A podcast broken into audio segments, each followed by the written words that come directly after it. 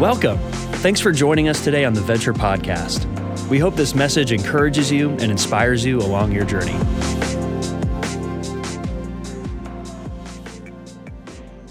Well, it's great to be together on this Easter morning. It's great to uh, remember, to be able to celebrate, and to maybe think about it in a different way. In fact, I want to ask you a question. What do you think of when you hear the words conspiracy theory?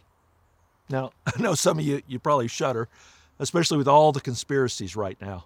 In fact, a few weeks ago, I had a really interesting experience. I was on a flight. Uh, it'd been a long day of travel. Because of weather, every flight had been delayed.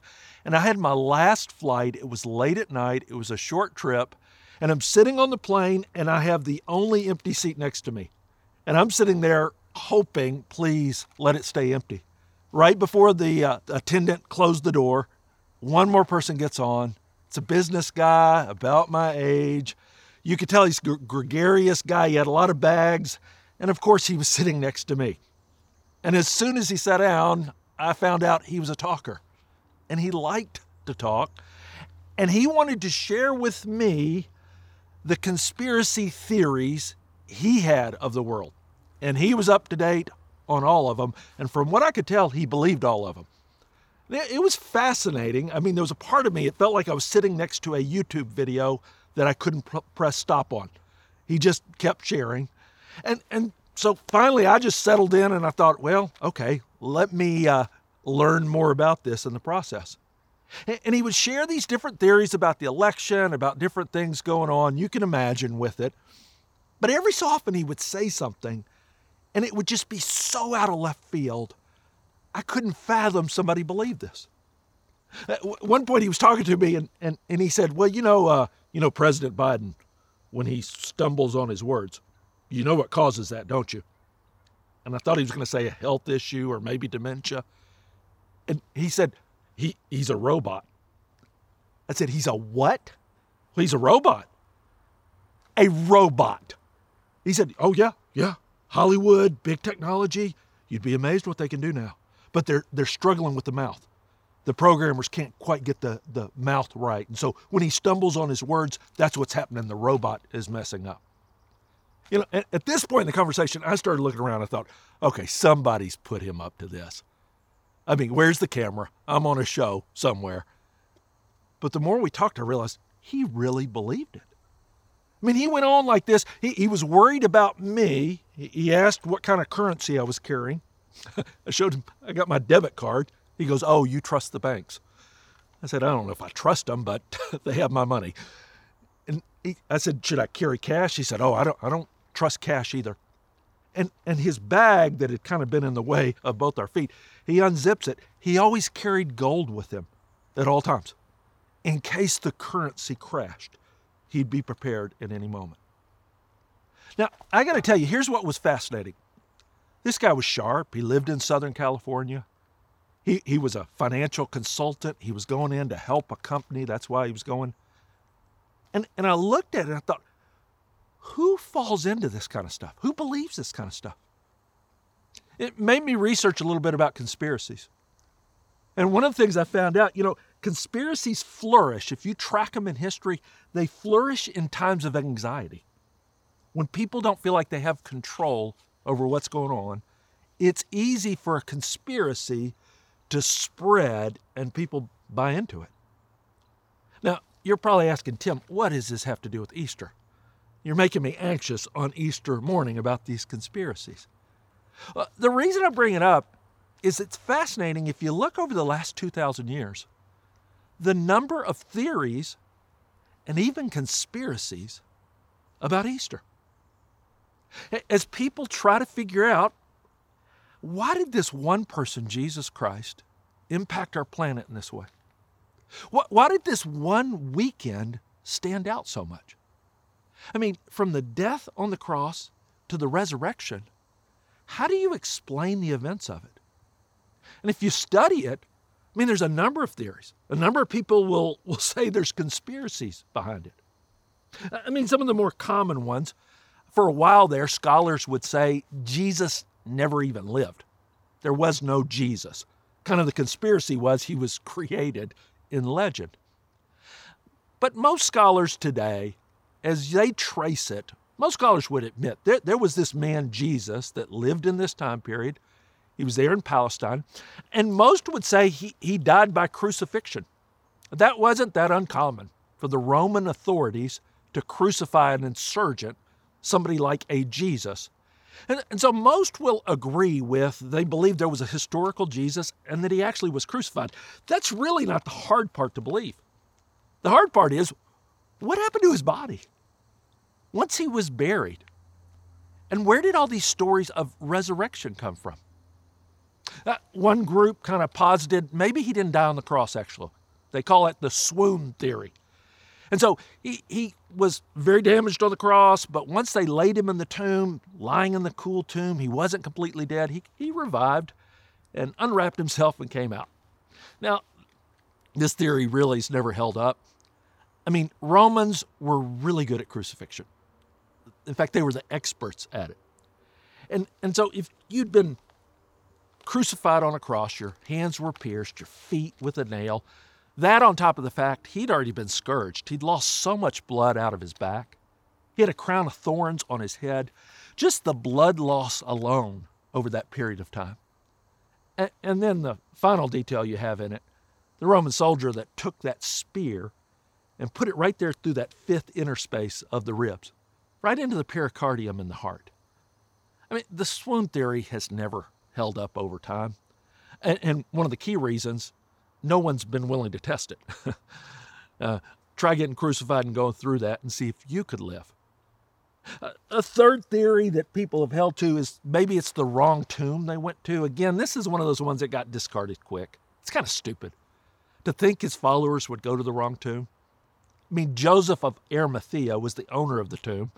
The Jewish authorities would have immediately pointed out wrong tomb. So that theory got discarded in it. And one of the other ones that I'll just kind of put in the bad theory category, it shows some actual misogyny. A lot of people have said over time, going back all the way to the second century, that you really couldn't trust these stories because women were the first witnesses. In fact, there was a, a guy named Celsus who attacked Christianity, and his main attack of this story is he said, Are you really going to believe the record, the witness of hysterical women? Now, again, it showed the misogyny and how they thought of women in that time. I'm thankful that God thinks more of women than many people in history did. And in a lot of ways, it actually proves it that much more. Because if you were making up these stories because of the way they viewed women back then, you probably wouldn't have chosen women as your first witnesses. And yet the gospel writers point that out, and God did. Now, for a lot of people, their struggle with believing anything about it is can you really believe these historical documents? I mean, can we really believe that of Matthew, Mark, Luke, or John, these first century witnesses that were with Jesus, were the ones that wrote it? And, and you'll hear this at times. Hollywood loves this theory that, you know, in the third and fourth century, the secret councils that got together and they kind of either manufactured or found the legends that they wanted, and that's what they assembled into our Bible.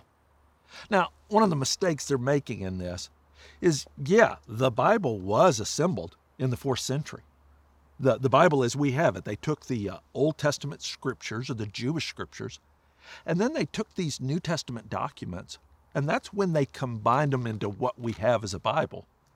But there's a difference between assembly and production. It was assembled then, but they were produced in the first century. In fact, there's a whole science, it's called textual criticism, where they study the documents, they study the age, they date them. They're able to study how old they are and, and they compare them. And I'm not an expert in it, but I had the opportunity to study under experts. And that's why in a graduate program took Greek and Hebrew. And when you study under it, here's the thing that's fascinating the New Testament as we have it is the most attested historical document we have from that time. There's no other historical documents that have both the number of manuscripts and are dated all the way back. You can go all the way back into the first century there. I'd encourage you, this is a big topic, so if that's a struggle for you, it's worth researching. But actually research it. You know, when I help my kids do papers, even in middle school, a lot of times they'll tell me, oh, we're not allowed to use Wikipedia as a source. They'll say, why not? They go, well, while it may be accurate, it's not considered really accurate research per se. And I'd say the same. If you're going to research something like this, especially something you're building your belief system off of, don't go off of just whatever came up first on Google. just because something's popular, it doesn't mean that it's actually accurate. Studying this and spending time in it, I think the more you research it, you'll find how historically reliable these documents are. You know, the simplest conspiracy theory is actually the oldest, the simplest one of all. And I say it's the oldest because it goes all the way back to that very first day. The tomb is there, the body is gone. And so, what's the simplest theory? Is somebody took it, somebody removed it. In fact, you know, this theory started with Jesus' own followers. They're the first ones who say this. In John 19, it, it, describes when Mary first went to the tomb. She went that Sunday morning. She went and saw the stone was rolled away. And, and as soon as she saw it rolled away, she ran to Peter and John. Notice what she says. Look at it in verse 2 there. She said, They have taken the Lord out of the tomb, and we do not know where. And notice she puts this, they have taken him. I mean, here's the start of a great theory. They, this nebulous group, have taken the body of Jesus. Now, notice what she didn't say. She didn't run and go, He's been resurrected. He, he arose just like he said. It wasn't even on her radar. In fact, the, the story goes on Peter and John, they run to the tomb. And John gets there first and he kind of looks in the tomb. And a few verses later, it said Simon Peter came following him and he went into the tomb. And this line is unique. He saw the linen cloths lying there and the face cloth which had been on Jesus' head, not lying with the linen cloths, but folded up and placed by itself. That, that word saw is interesting. Uh, the, the common word for saw or see in Greek is blepo In fact, when it said John arrived, it said he blepo. He, he's kind of looking around.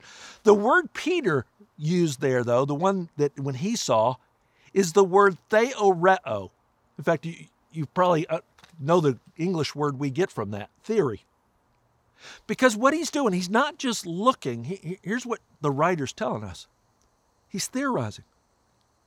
He's trying to figure out okay, here's the evidence I'm seeing. How does this fit with what I know? How does this fit with I saw Jesus buried here, the stone, and, and now wait, the linens are still here too. He hasn't arrived at a conclusion. In fact, that, that's the thing I want you to notice with all of them. All of the disciples struggle with really accepting he's been resurrected. You, you look through each of these stories with that. Peter and John are trying to figure it out. Mary's going to come back to the tomb later. She actually sees Jesus. She thinks he's a gardener. And she says to him, she says these words, Where have you taken him? Somebody had to move him. You, you, you, look at the disciples on the road to Emmaus. Jesus walks with them. And while they're walking, the whole time, Jesus is using the Old Testament scriptures to point out what would happen. And the whole time, they're kind of listening. They love his teaching. They don't see it they don't get it. His disciples are locked up in a room, hidden, scared, because they didn't expect resurrection. They just know the body's gone. Even Thomas, after the others have seen him and they said, We saw Jesus, Thomas said, I don't believe it. I don't believe it. Unless I see it with my eyes, unless I touch the scars, I don't believe it. You, you see what's happening in each of these parts of the story? Resurrection wasn't part of their story. I, I, mean, it's amazing to me they didn't get it. They'd been with Jesus these three years, they'd seen him do these miracles. They'd even seen a few weeks earlier, he had resurrected Lazarus after Lazarus had been in the tomb for four days. But see, here's the difference, guys. In each of those miracles, Jesus was the one doing the miracle. But now Jesus was gone. Jesus was the one in the tomb. They didn't have a concept that someone could resurrect himself. And, that's why, even at the very beginning, they're struggling with putting this together. You, you know, one group that was prepared for this, it's interesting in the story, the chief priest, part of the group that had crucified Jesus, that hated Jesus. When they buried him, it's fascinating to me. They go to Pilate, the governor, and they said, You know, when Jesus was teaching, he always said he was going to raise in three days. He'd come back in three days. And the last thing we need is somebody stealing his body and perpetuating a lie like that. And so they asked Pilate, they said, Would you put some Roman soldiers on guard? Now, the chief priest had their own soldiers, but kind of in the scale of things, their own soldiers are kind of like weekend warriors. They're not quite up to what a Roman soldier was. And so, to really make sure this is sealed, they go, Would you put Roman soldiers there?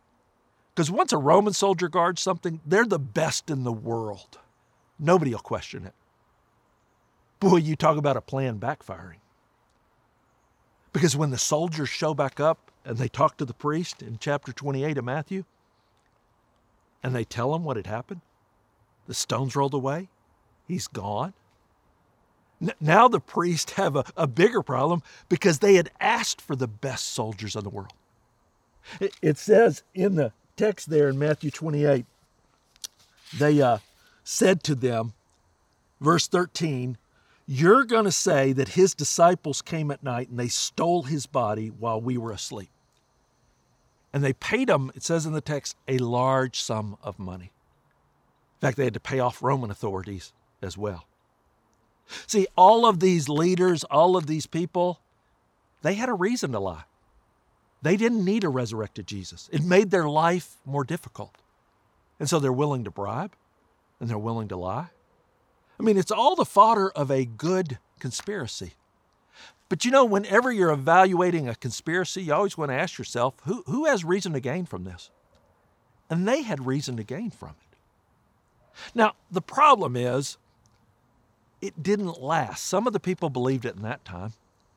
But like every conspiracy, and here's the key on any conspiracy time and truth always bring out whether something is really a conspiracy or it's true. And the time and the truth of the next few weeks, of the events that happened. Guys, there's a reason today we don't get up today and we don't celebrate the fact the body was stolen. This isn't Body Stolen Sunday. We, we don't have Easter festivals with children and the children reenact. Oh, kids, here's the exciting part. Here's when the disciples slipped in between the soldiers and they moved the stone. Oh, and they took the time to unwrap the body, even though Roman soldiers were right there. See, it, it just doesn't hold up. We don't stand up on this Sunday morning and say, He is stolen. He is stolen indeed. None of those things hold up over time because of the time and the truth of the events that happened. Because Jesus started showing up to his followers. Because Jesus showed up in that upper room. Because Jesus revealed himself to Mary. Because Jesus, while he walked with those guys and he got to Emmaus, they shared a meal together and then he opened their eyes and they could see, oh, it really is him. Because Jesus showed up when Peter was fishing and he had a breakfast with him on the seashore. He showed up to over 500 real people. Even his brother James, his little brother, declared that Jesus is our Savior and God. Now, I don't know about you, I have a brother. What it would take for me to say those words about my brother, it would be a miracle. But James said it about his. Even this guy, Saul, who was the chief priest, star understudy, the guy who hated Christianity the most, the guy who was going to wipe it out because he knew it wasn't true. He was so sick of this lie that he rose from the dead until Saul came face to face with Jesus.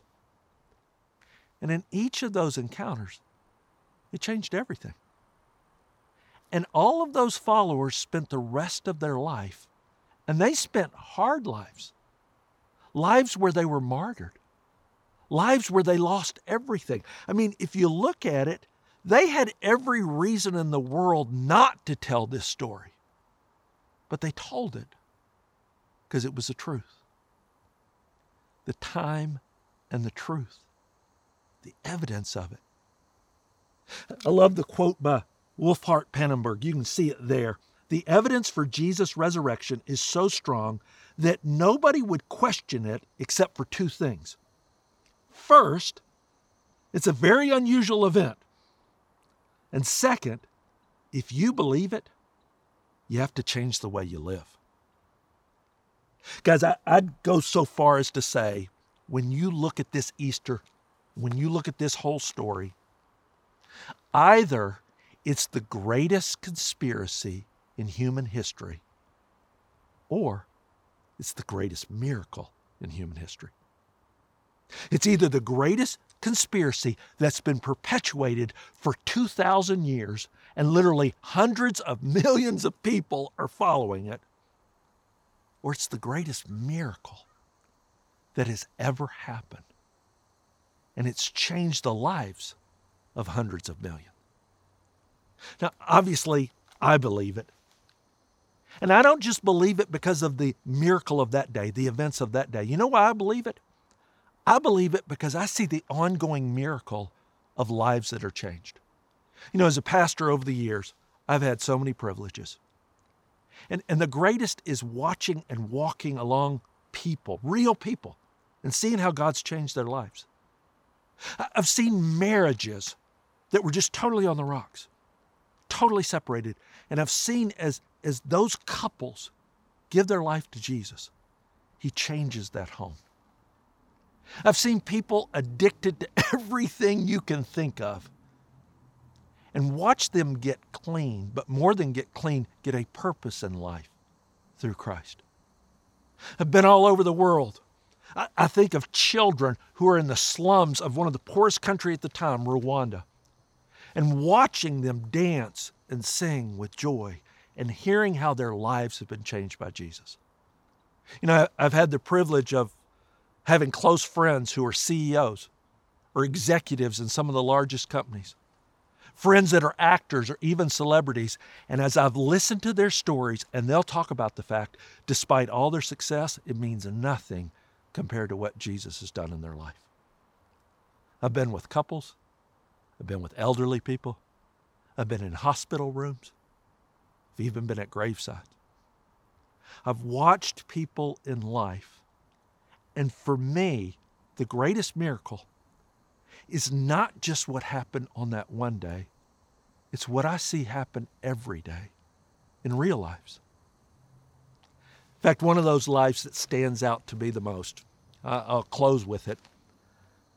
It was a story I heard, a gentleman I met when I was in Jerusalem. I had the opportunity a few years ago to go with some friends to Jerusalem. And, and we were touring in the city and we went to the Garden Tomb. Now, there's some debate which tomb is the exact tomb Jesus was in. There's a church built on one, but a lot of scholars believe the Garden Tomb is actually the more accurate place. We don't know for sure. But one of the things I love, if you ever go there, go visit it.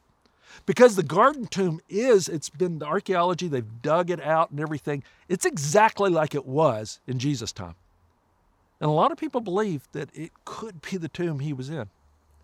When you go into the tomb and you see that cave that was dug out into the hillside, and you see the shelf, the rock shelf where the body lay, and then just stepping out of the tomb, whether that was Jesus' tomb or not, even as I stepped out and you felt the sunlight coming in, I could only imagine this Easter morning, what it was like for Jesus when he stepped out victorious. He had conquered death, he'd overcome sin, he'd done everything he said he would do. But you know, my favorite part of that day was the guide that we have, we had with us. Uh, it was an older British gentleman. And, and he was walking and he was telling the story. And as he described what happened, he just shared and he was very respectful because you have people from all over the world that are visiting it. And he said, For me, I am a Christian. And I really do believe in the resurrection. And so I asked him, I, I just said, When did you become a Christian? Because he was such a kind man. He had this gentle spirit and this kind of almost twinkle in his eye, and you could just tell the way he talked about Jesus. I, I figured, oh, he's been a Christian his whole life. And he said, You know, I became a Christian just a few years ago. And the reality was, I wasn't a very nice person. And I wasn't very good to my wife. And she became a Christian. And she started telling me about Jesus. And I just laughed at her. He said, I used to mock her so much. You believe that stuff? And, and I was so irritable. I, I've had neck issues and my, my pain in my neck all the time, and I couldn't sleep, and it just made me grumpier. And finally, one night, she looked at me and she said, Why don't you ask Jesus to heal you? And I laughed.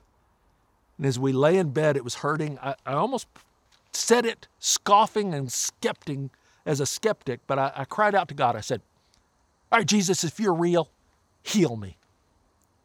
And I went to sleep. And he said, I woke up the next morning and the pain was gone. I didn't believe it. He said, all day I kept kind of moving it, waiting it for, for it to kick back in. In fact, he said, I went a few days before I would even tell my wife. Finally, I had to tell her, you know, my pain is gone.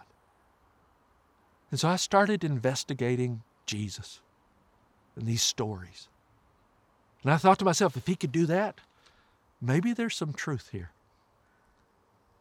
And then I discovered that he died for me. And I sat down with my wife and I apologized to her. And his eyes teared up as he said it.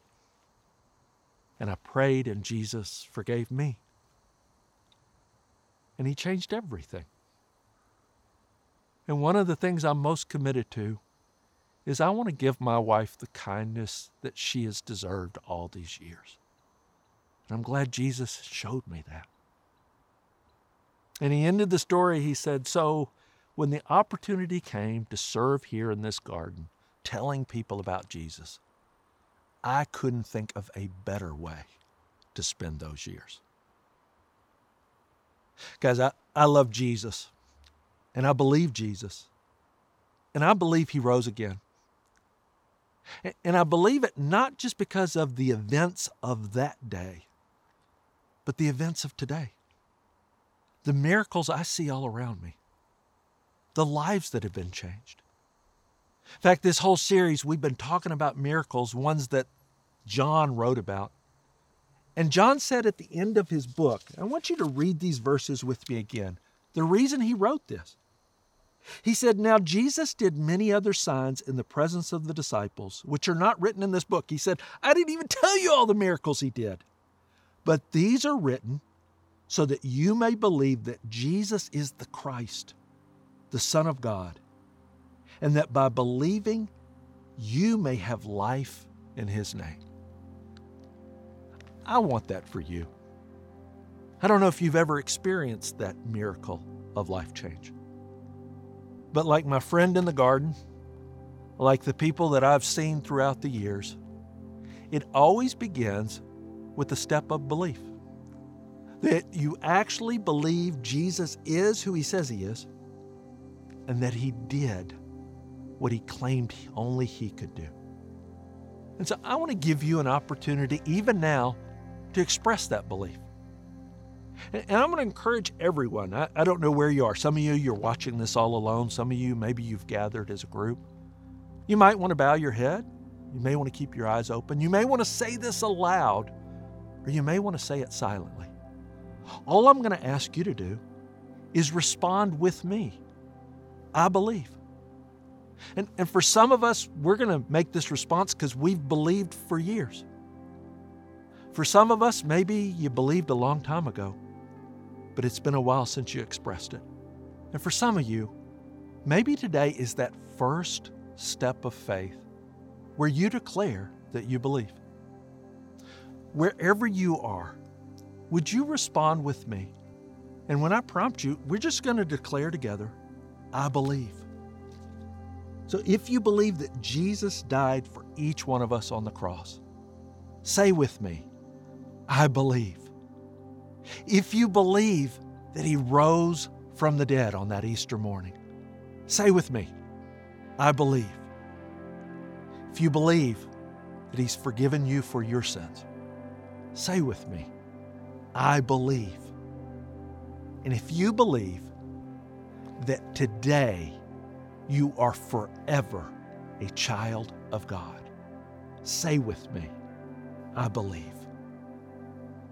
Let's pray together. Father, I thank you. We see how you worked in human history, but we also see how you worked in our lives, how you're changing us. And so I, I, pray for each person who declared that with me. I pray for those of us who've known you for years, would it be an affirmation of how much we believe you? I pray for those who've been far away from you. Would it be the first step back again? And for those who took that first step of faith today, I, pray. I pray that they would know that their life is a miracle, that you're doing something beyond imagination, that you're changing them, and forever they will be your child. Lord, we celebrate this day, this Easter day. We thank you for the miracle of that day. I thank you more that the miracles continue today. And I pray this in Christ's name. Amen.